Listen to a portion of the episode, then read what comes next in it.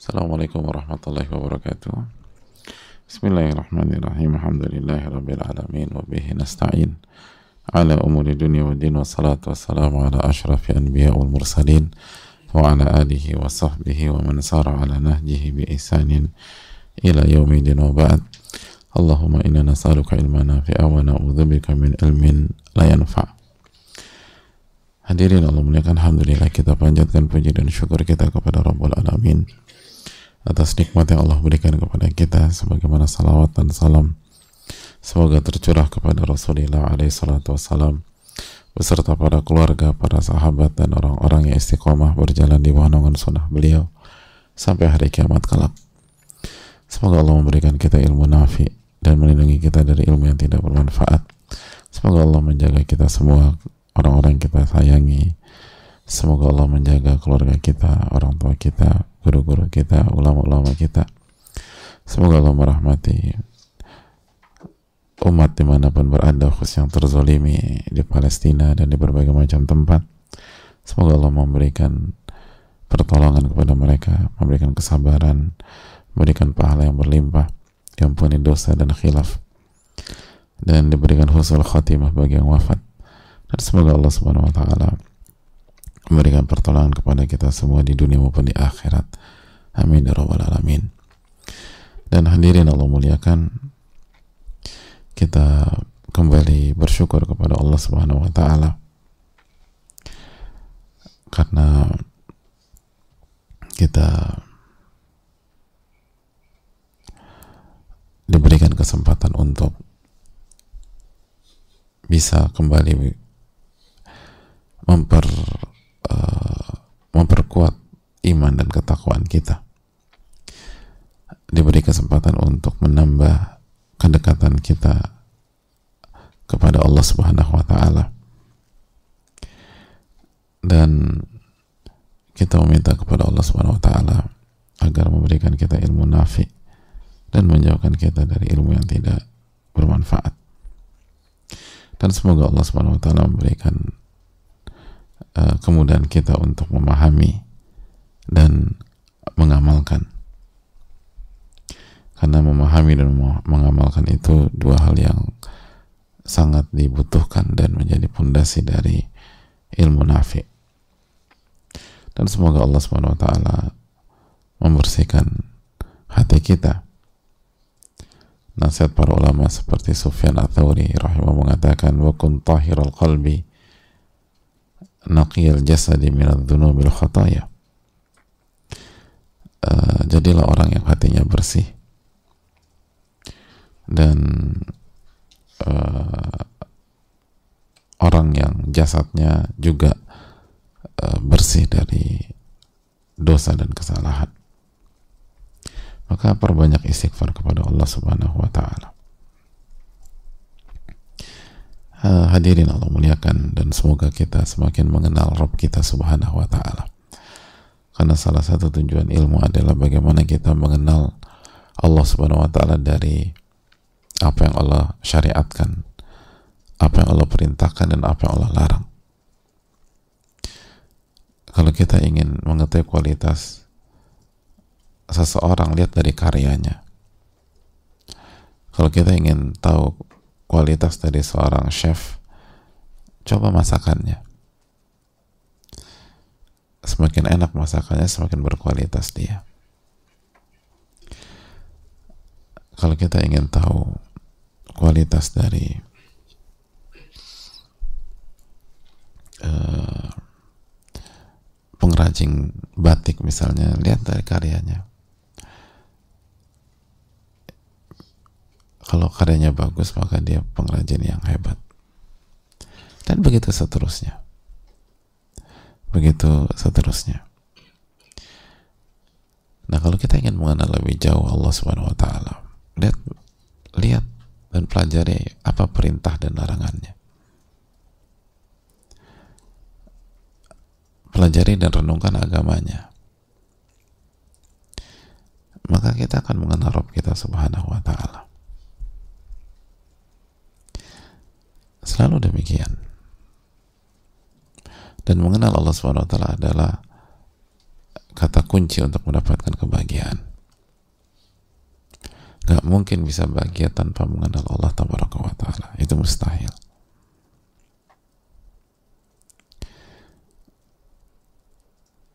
Sebagaimana kita berharap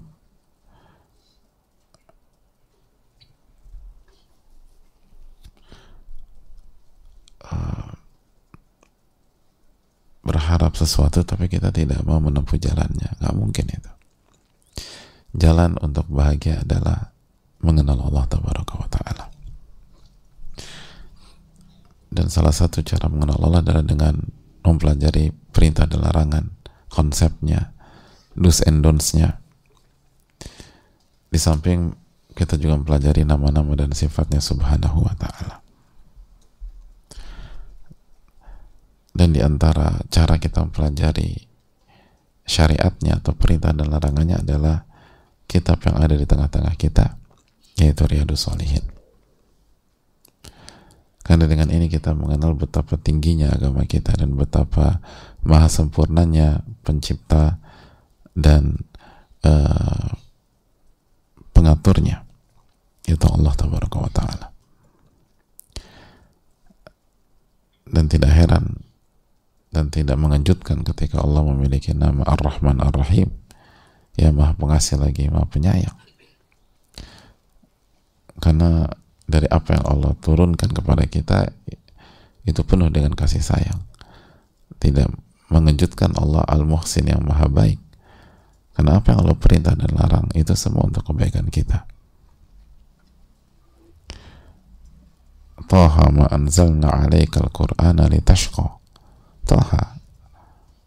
Kami tidak turunkan Al-Quran untuk menyengsarakan Anda.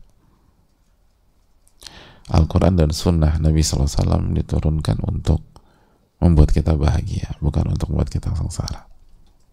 Cuman kita nggak ngerti. Kita nggak paham. Kita lebih dulu ngikutin hawa nafsu. Kita yang lebih percaya syaitan daripada apa yang Allah perintahkan kita yang memilih tenggelam dalam kehaluan dan bisikan hawa nafsu dan syaitan dibanding meresapi firman-firman Allah Subhanahu wa taala dan sunnah Rasulullah SAW. Akhirnya kita jadi masalah sendiri. Di sinilah pentingnya ilmu, pentingnya majelis ilmu.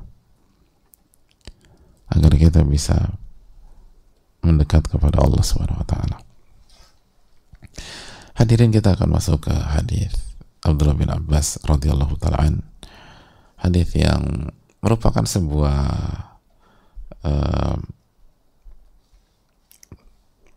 cerita tentang Umar bin Khattab radhiyallahu taala cerita simpel tapi syarat akan makna Mari kita bersama Imam Nawawi rahimahullah ta'ala. Berkata Imam Nawawi rahimahullah ta'ala rahmatan wasi'ah. Semoga Allah merahmati Imam Nawawi, keluarga beliau orang-orang yang beliau cintai orang tua beliau dan guru-guru beliau. Dan semoga Allah merahmati umat dan ulama di mana pun berada.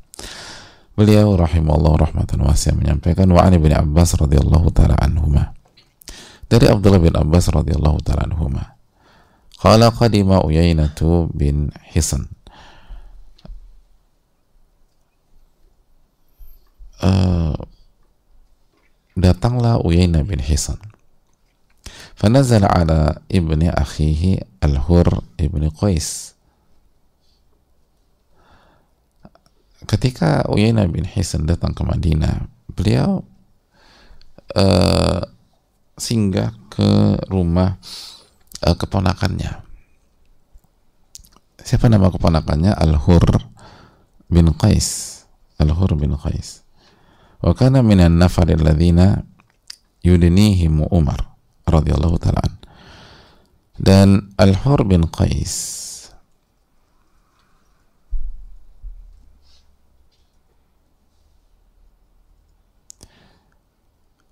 Beliau menyampaikan oh, mohon maaf uh, Ibn Abbas radhiyallahu taala menyampaikan bahwa Al-Hur bin Qais adalah orang-orang yang uh, dipilih oleh Umar radhiyallahu taalaan untuk berada di dekat beliau.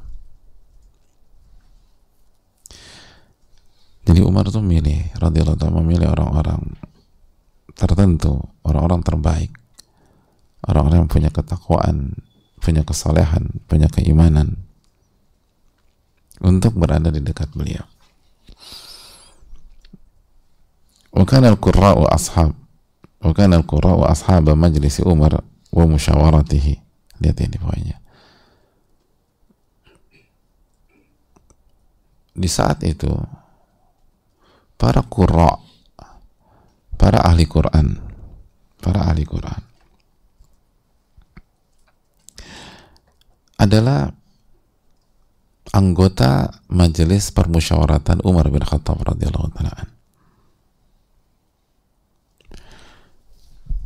Jadi uh, anggota dewannya Umar bin Khattab itu para qurra, para qari.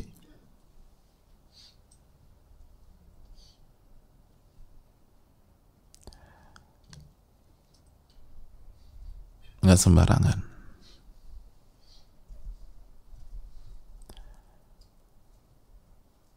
Bukan orang bukan orang biasa tapi yang di dekat mereka adalah eh, dekat beliau radhiyallahu adalah para qurra para ahli Quran.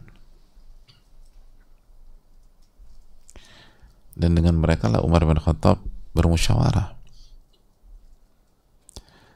Dengan mereka lah Umar bin Khattab radhiyallahu taalaan uh, berdiskusi. Dengan mereka lah Umar bin Khattab radhiyallahu taalaan minta masukan dan mendudukan sebuah permasalahan.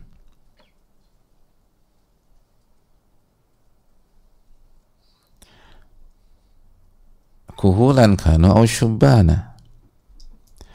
Baik mereka uh, berusia matang dan tua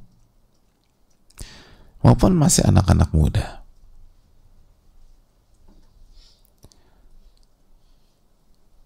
Jadi mau usia usia matang, usia tua maupun usia muda, kalau mereka punya kualitas ilmu mereka tentang Al-Quran itu dalam, maka Umar akan milih mereka radhiyallahu untuk menjadi bagian dari orang-orang terdekat beliau.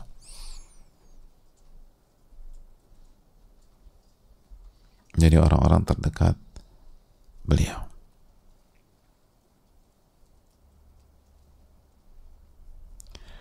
Itu poin yang perlu kita camkan hadirin. Sebelum kita lanjutkan, coba kita renungkan dulu hadirin sekalian bahwa coba lihat kehidupan kita. Dan apakah kita hidup dengan prinsip ini? Coba hitung siapa yang dekat dengan kita dan siapa yang kita pilih sebagai sahabat kita. Apakah yang kita pilih sebagai sahabat kita hanya orang-orang yang punya kemampuan duniawi?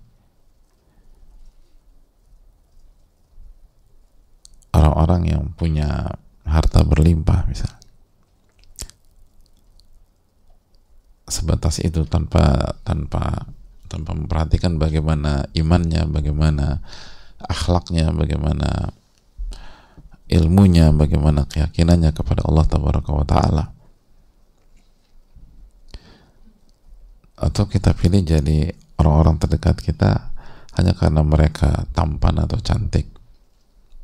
Atau karena mereka populer. Mereka punya fame. Atau mereka sukses di perusahaan mereka masing-masing. Tanpa pernah kita masukkan kriteria iman, ketakwaan, kesalehan, ibadah dalam memilih orang-orang yang dekat dengan kita. Atau tambah PR lagi kalau ternyata yang dekat sama kita gagal di gagal di akhirat dan gagal di dunia gitu. Pokoknya nggak jelas aja. Sholat enggak berhasil di dunia juga enggak. Jadi gak, urusan akhirat berantakan urusan dunia berantakan juga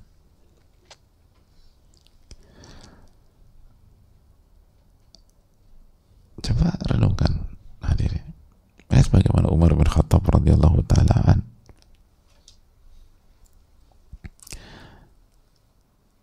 Dan ini di masa beliau. Beliau jadi khalifah. Artinya di saat beliau pada saat dunia itu di tangan beliau. Lihat bagaimana pada saat dunia di tangan orang besar seperti Umar bin Khattab radhiyallahu taala. Ring satu beliau adalah para ahli Quran. Orang-orang yang berilmu, orang-orang yang bertakwa, orang-orang soleh orang-orang yang takut kepada Allah Taala. Orang-orang yang punya adab. Orang-orang punya akhlak. Orang-orang yang punya uh, attitude yang tinggi dan nanti kita lihat buktinya.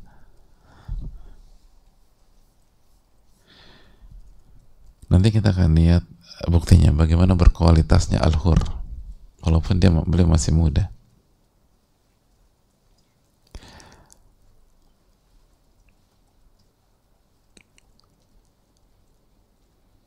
Jadi hadirin Allah muliakan ini menunjukkan bahwa sukses dalam masalah dunia atau berada di atas secara duniawi itu bukan berarti kita nggak butuh orang.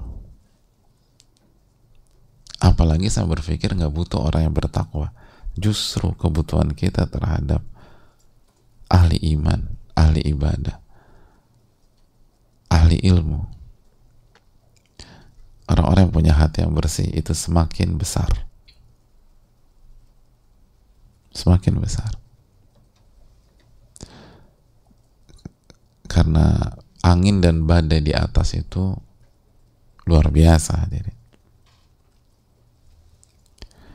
Kalau ternyata teman-teman kita semuanya ahli dunia, gimana kita bisa sabar?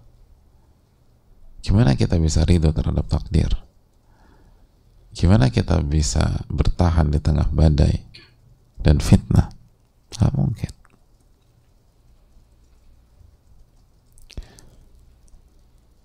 kita butuh Allah Subhanahu wa taala lalu kita butuh orang-orang yang baik, yang bertakwa, yang saleh.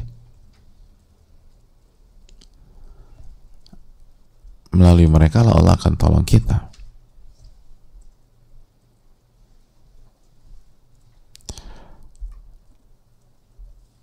Melalui mereka lah Allah akan menolong kita.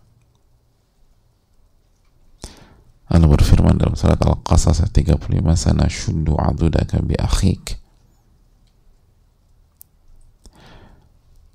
Kami akan menolong anda dengan atau melalui saudara anda. Sana syuddu adudaka bi akhik.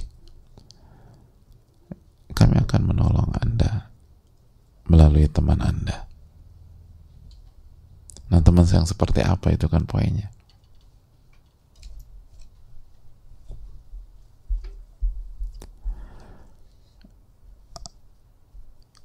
Apakah teman yang tidak takut kepada Allah Subhanahu wa taala?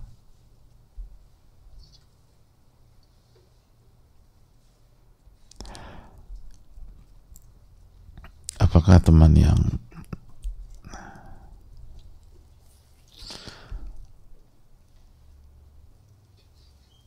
nggak sholat, nggak punya akhlak, nggak punya adab, teman yang nggak bisa baca Quran karena nggak pernah mau belajar baca Quran. Bukan nggak bisa padahal sudah berusaha. Itu poin lain. Sana syuddu adudaka bi akhik. Saya ingin tanya konteks ayat ini Al-Qasas 36 ini tentang siapa dan siapa hadirin siapa yang Allah firman sana syuddu adudaka kami akan menolong anda. Anda di sini itu siapa? Hah? hadirin. Nabi Musa alaihissalam bi akhik dengan saudara anda dengan sahabat anda. Siapa saudara di sini? Harun Nabi juga hadirin jadi bi akhik di sini bukan bukan orang yang punya dunia tapi orang punya ketakwaan. Sana syudu adudaka bi akhik. Kali-kali marilah kita renungkan dan kita pertimbangkan bersama-sama Semoga Allah memberikan taufik kepada kita. Subhanakallahumma wa. Assalamualaikum warahmatullahi wabarakatuh.